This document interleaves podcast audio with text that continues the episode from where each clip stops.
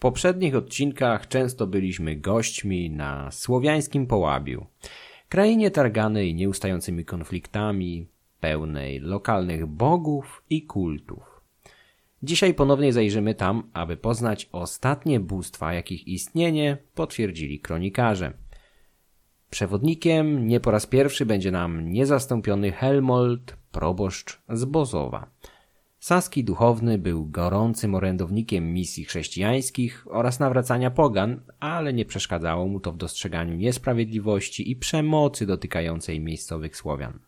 W swojej sztandarowej pracy pod tytułem Kronika Słowian wielokrotnie podkreślał błędne koło nadmiernych obciążeń fiskalnych nakładanych na lokalną ludność, która musiała uciekać się do piractwa, aby związać koniec z końcem.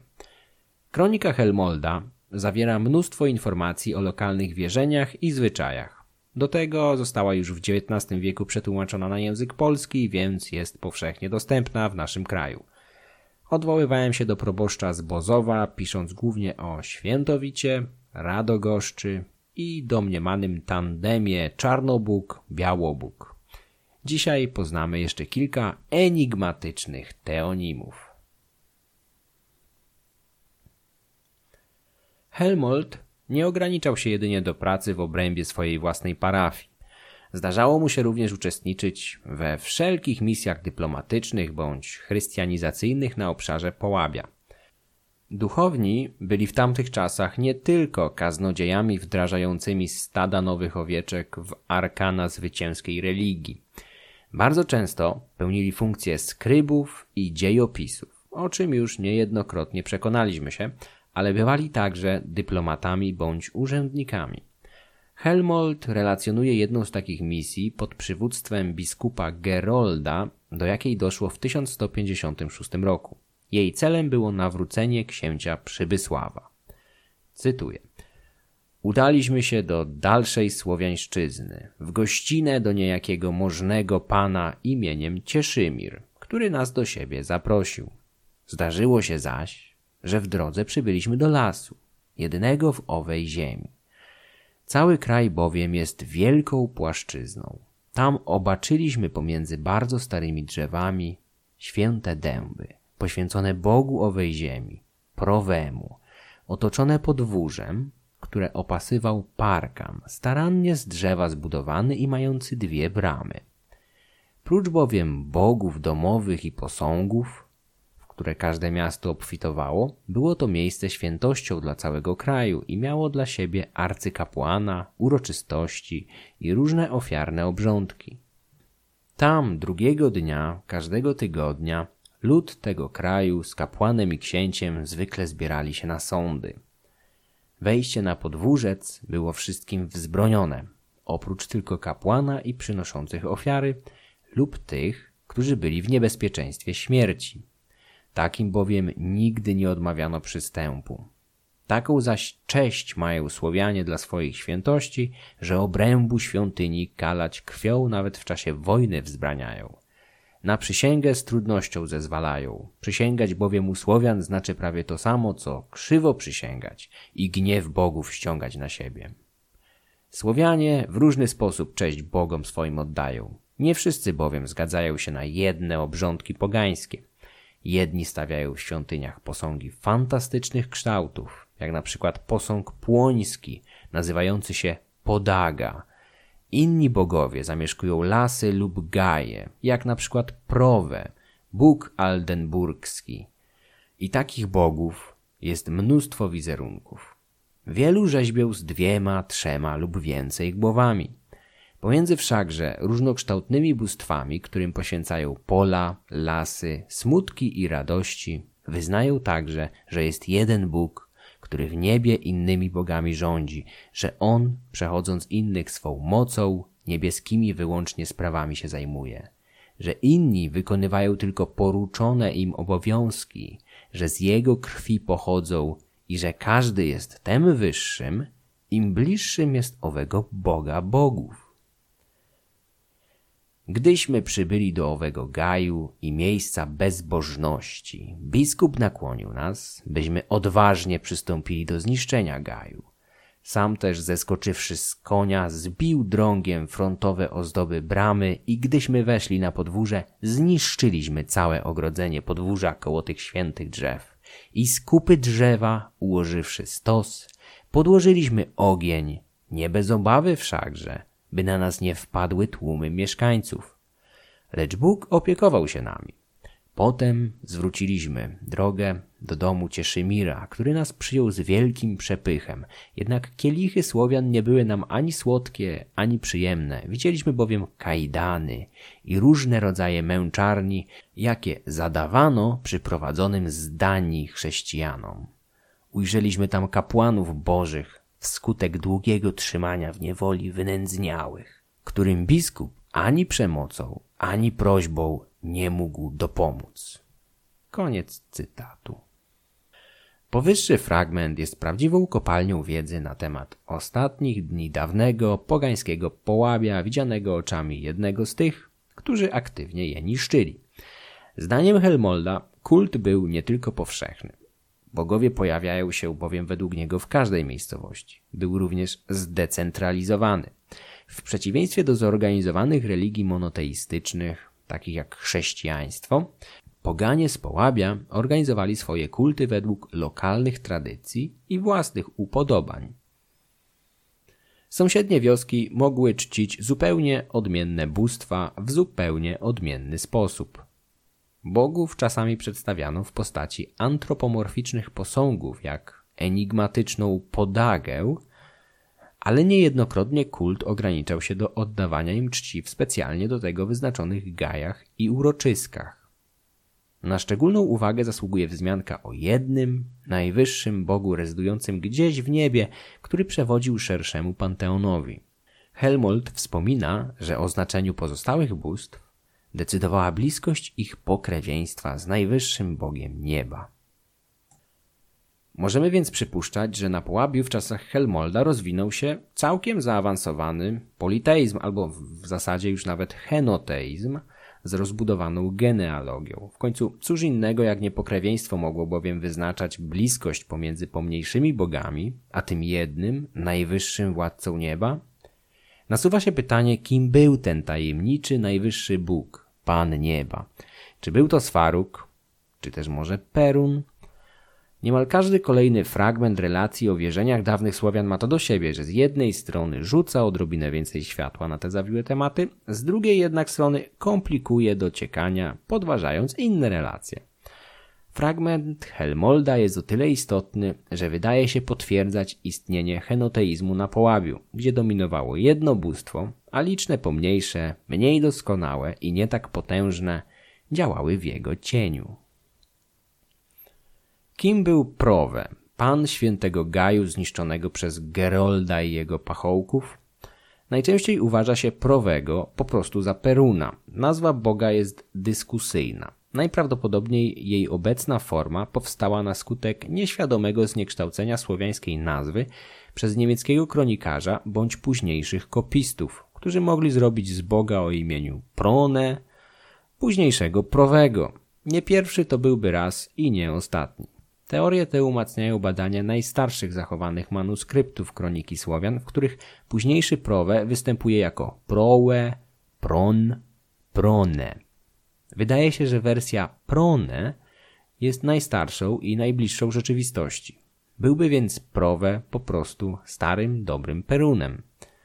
Naturalnie są też inne wytłumaczenia. Bardzo popularna teoria zakłada, że Helmold po prostu pomylił słowiański wyraz prawo z jakimś nieznanym sobie teonimem. Możliwe, że w Gaju, pod świętymi dębami, co tydzień odbywały się sądy i egzekucja prawa. Sam święty Gaj, otoczony jedynie drewnianym parkanem oddzielającym sakrum od profanum, jest ciekawą inicjatywą. Większość świątyń mogła nie mieć dachu, jedynie ściany bądź tego typu parkan, a sam kult odbywał się pod gołym niebem, co miałoby jeszcze większy sens, jeżeli przyjmiemy, że sanktuarium było poświęcone bóstwu nieba. Znacznie więcej problemów od Prowego przysparza enigmatyczna Podaga albo Podag, ponieważ płeć tego bóstwa nie jest w kronice Helmolda wyraźnie określona. Podagę przez lata łączono z pogodą. literackim teonimem, który ujrzał światło dzienne w XV-wiecznej twórczości Jana Długosza. Najcelniej podagę podsumował Aleksander Brykner, mówiąc, że jest to bóstwo nieodgadnione, z którym nic począć nie można. Jest jedna interpretacja podagi, która wydaje mi się na tyle racjonalna, że jednocześnie warta wzmianki. Mianowicie kult połapski wyróżniał się istnieniem masy epitetów, pod którymi ukrywały się niejednokrotnie prawdziwe bóstwa. Tak samo pod podagą czy podagiem mogła kryć się jakaś potęga albo potężny Bóg. Henryk Łowmiański sugerował, że było to bóstwo książęce stworzone przez jednego z obodryckich książąt, być może Kruta, który w drugiej połowie XI wieku urzędował faktycznie w Płoni, dzisiejszym Plyn w Niemczech, miejscowości będącej domem tajemniczej Podagi. Krut był poganinem słynącym z prześladowania chrześcijan oraz odpierania zakusów książąt saskich. Objął władzę nad Obodrytami w 1066 roku po skrytobójczo zamordowanym Gotszalku. Jeżeli pamiętacie z poprzednich odcinków, zgon księcia Gotszalka zapoczątkował wieloletni zamęt na Połabiu. Jakby nie było tam dosyć chaosu nawet i bez niego. Akcja chrystianizacyjna cofnęła się, a poganie dokonali kolejnego zrywu, którego owocem było chociażby męczeństwo szkockiego biskupa Jana zamordowanego w Radogoszczy, czy wreszcie finalna zagłada najważniejszej świątyni Redarów zdobytej przez biskupa Burkharda. Możliwe, że książę Krut, pragnąc podkreślić autorytet swojej osoby oraz dynastii, z jakiej się wywodził, wprowadził w płoni nowy kult bóstwa emanującego potęgą, które w uszach saskich kronikarzy musiało być jakąś podagą albo podagrą. Płonia była miejscowością o znaczeniu lokalnym, a i o kulcie podagi nie słychać z innych źródeł, więc wersja z kultem bóstwa książęcej rodziny wydaje się prawdopodobna. Prawdopodobnie i w tym wypadku mielibyśmy do czynienia z gromowładnym Perunem, bogiem naturalnie predestynowanym do bycia potężnym, ale to tylko przypuszczenia. Pomimo wysiłków licznych misji chrystianizacyjnych, pogaństwo ciągle miało się bardzo dobrze i nie ustępowało bez walki. Helmold notuje, że cytuję Odradzał się w owych dniach po całej Słowiańszczyźnie wieloraki kult bałwanów i praktyki zabobonne. Albowiem oprócz świętych gajów i niebożąt, w które obfitowały pola i miasta, najpierwszymi i najważniejszymi byli Prowe, bóg ziemi starogardzkiej, Siwa, bogini Połabian czy Racibożan i Radogost, bóg ziemi Obodrytów. W tym fragmencie ponownie spotykamy starego znajomego Radogosta, któremu nie będziemy tutaj poświęcać czasu oraz naszego nowego towarzysza Prowego albo Peruna. Poza nimi jednak pojawia się wreszcie jakaś bogini, Siwa. Jej imię od razu nasuwa mi skojarzenie z egipską oazą o tej samej nazwie, tej, w której Aleksander Wielki dowiedział się, że jest synem Amona – Naturalnie jest to jedynie przypadek, chociaż jestem pewny, że jakiś lechita o bujnej wyobraźni niedługo połączy ze sobą te kropki i ogłosi na YouTubie, że słowiańskie bóstwa czczono już w starożytnym Egipcie, a sam Aleksander Wielki zwracał się o radę do Siwy albo Żywi, ponieważ tak najczęściej interpretuje się imię tej tajemniczej bogini. Zostawmy jednak Aleksandra i piaski Egiptu na rzecz przaśniejszego połabia. Bogini Siwa, jak wspomniałem, jest najczęściej odczytywana jako żywia bądź żywa, co ma znaczyć ta, która jest żywa, ta, która żyje i podkreślać jej związki z płodnością, życiem i urodzajem. Tutaj, podobnie jak w podobnych przypadkach, mamy najprawdopodobniej do czynienia z epitetem. Pod żywioł może skrywać się inna bogini, na przykład mokosz. Helmold wspomina o chrześcijańskich niewolnikach pochodzących głównie z Danii, którzy mieszkali pomiędzy Słowianami. Byli oni owocem łupieszczych najazdów na duńskie królestwo, tak licznych w latach 50. XII wieku, gdy władza centralna w skandynawskim królestwie rozsypała się, a trzej pretendenci do tronu rzucili się sobie do gardeł. Los jeńców był ciężki i jeżeli nie byli osobami wysoko postawionymi mogącymi liczyć na okup, najczęściej dokonywali żywota w niewoli. No chyba, że udało im się uciec. Słowianie połapscy mieli dość elastyczne podejście co do kategorii przedmiotów bądź postaci, jakie mogli darzyć kultem. Z kroniki Słowian dowiadujemy się, że nie mieli nic przeciwko oddawaniu czci boskiej żyjącemu człowiekowi. Helmold zanotował, że biskup Gerold udał się do księcia na Sejm, który miał się odbyć w Eteneburgu. Tam na Sejm przybyli też na wezwanie i książęta słowiańscy. Wtedy za namową biskupa książę miał do Słowian mowę o religii chrześcijańskiej. Na to Niklot, książę obodrycki, rzekł Niech Bóg, który jest w niebiosach, będzie Twoim Bogiem. Ty bądź Bogiem naszym i dość nam tego będzie. Oddawaj Ty cześć Jemu, a potem my ją Tobie oddamy. Lecz książę mu przerwał tę mowę bluźnierczą. Niklot próbował namówić Przybysława na zostanie Bogiem. Propozycja całkiem kusząca, ale naturalnie książę nie mógł na nią przystać. Nie był w końcu Kaligulą czy innym Komodusem, tylko chrześcijańskim księciem. Ten fragment dodatkowo podkreśla olbrzymią różnicę w mentalności i postrzeganiu świata, jaka oddzielała światopogląd poganina i chrześcijanina. Pierwszy mógł oddawać cześć bogom i demonom ukrytym niejednokrotnie pod postacią sił przyrody, zwierząt, ludzi czy szczególnych miejsc.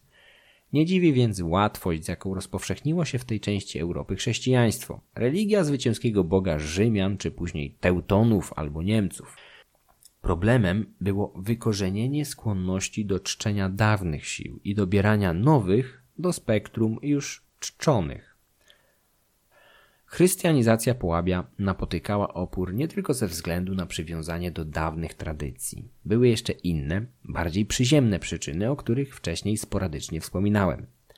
Po spaleniu przybytku Boga Prowego, Helmold zameldował się na targu w Lubece, gdzie biskup Gerold, cytuję, Nauczał lud, by porzuciwszy bałwany, oddał cześć Bogu jedynemu, który jest w niebiesiech i żeby przyjąwszy łaskę chrztu świętego, wyrzekł się złych spraw, to jest łupiestwa i mordowania chrześcijan.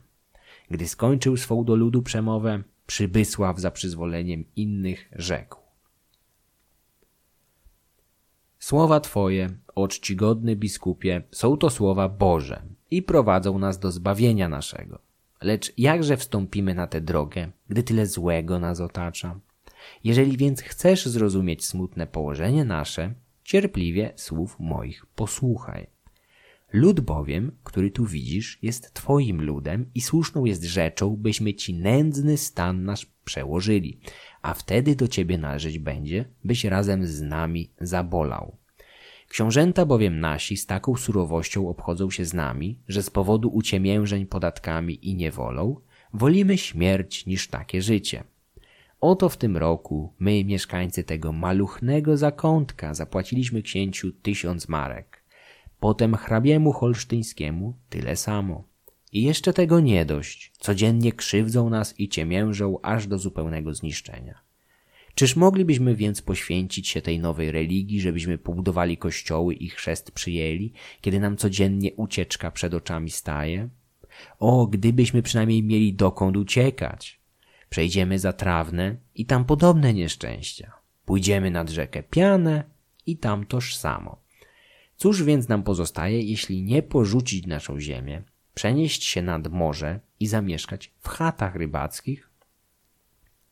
Lub będziesz to naszą winą, gdy wygnani z ojczyzny zaniepokoimy morze i zabierzemy od Duńczyków lub kupców po morzu żeglujących to, co nam do utrzymania życia jest potrzebne? Nie będziesz, że to winą książąt, którzy nas do tego znaglają? A biskup odpowiedział na to, że książęta nasi dotąd źle się z ludem waszym obchodzili, to w tem nie masz nic dziwnego. Nie uważają bowiem za wielki grzech, takie postępowanie z bałwochwalcami i ludźmi niewyznającymi Boga. Dlaczegoż raczej nie uciekacie się do chrześcijaństwa i nie poddacie się Stwórcy waszemu, przed którym schylają swe karki ci, którzy świat dźwigają? Czyliż Sasi i inne ludy imię chrześcijan noszące nie pędzą żywota w spokoju, zadowoleni ze swych prawnych podatków? Wy jedni tylko różniąc się od wszystkich wiarą, od wszystkich też cierpicie rabunek. Przybysław zaś powiedział, jeżeli książę i ty chcecie, żebyśmy jedną z hrabią wyznawali religię, niechże nam nadadzą prawa sasów co do dóbr i podatków, a wtedy chętnie zostaniemy chrześcijanami, pobudujemy kościoły i zapłacimy przynależną dziesięcinę. Koniec cytatu. Przybysław dotknął tutaj nierówności, jaka panowała pomiędzy faworyzowanymi Sasami a lokalnymi Słowianami, nawet tymi ochrzczonymi, których pozbawiano ziem, zabraniano zrzeszania się i udziału w cechach rzemieślniczych. Z czasem w miastach ludność słowiańska została zepchnięta do osobnych dzielnic, zwanych chyżami, które były odrębnymi organizmami administracyjnymi. W większych miastach, takich jak Strzałowo, dzisiaj znane jako Stralsund, Słowianie mieli nawet odrębny rynek zwany Wendenmarkt, rynek Wendów czy Słowian. Istniał on aż do 1869 roku. Z czasem nawet Helmold zanotował, że Słowianie ustąpili z wszystkich miast przyległych, w których mieszkali, a Sasi na ich miejsce przybyli i tam się osiedlili. Słowianie zaś powoli całkiem z kraju się wynieśli. Germanizacja najszybciej dotknęła elity, które tak na Połabiu, jak i na przyległej Rugi zaczęły wywierać silny wpływ germanizacyjny na warstwy niższe. Na wsiach wprowadzono stopniowo prawa czynszowe, które ostatecznie uzależniły wolnych niegdyś chłopów od saskich duchownych i książąt. W wielu regionach zdarzały się przypadki faworyzowania saskich osadników. Na Rugi na przykład książę Jaromar II 1251 roku odmówił prawa użytkowania pewnych pól Słowianom, jednocześnie nie obejmując podobnym zakazem kolonistów saskich. Tu i ówdzie ostali się jeszcze wolni chłopi słowiańscy, gospodarujący niezależnie od książąt na rugi, zwani knieżycami, ale byli już ginącym gatunkiem. O trudnej sytuacji Słowian na Rugi w obliczu saskiej kolonizacji pisał Janisław Osięgłowski w Wyspie Słowiańskich Bogów. Germanizacja i postępujące wynaradawianie miała na celu stworzenie jednolitego społeczeństwa mówiącego podobnym językiem i modlącego się do tego samego Boga, co lokalni książęta. Procesy te nie były w żadnym wypadku saskim wynalazkiem. Wielokrotnie na przestrzeni wieków, od starożytności aż po XXI wiek, spotykaliśmy się z podobnymi praktykami. Chciałbym z całego serca podziękować wszystkim patronom tego podcastu, dzięki którym powstaje więcej dłuższych odcinków. Szczególnie zaś patronom w randze Peruna i Welesa, Filipowi, Mateuszowi, Piotrowi, Krzysztofowi, Pawłowi, Adzie. Słuchacze mogą dobrowolnie wspierać ten podcast poprzez Patronite. Link jak zawsze w opisie odcinka. Za wsparcie w każdej wysokości i jeszcze raz dziękuję. Odcinki można komentować na YouTube oraz oceniać na Spotify i Apple Podcasts.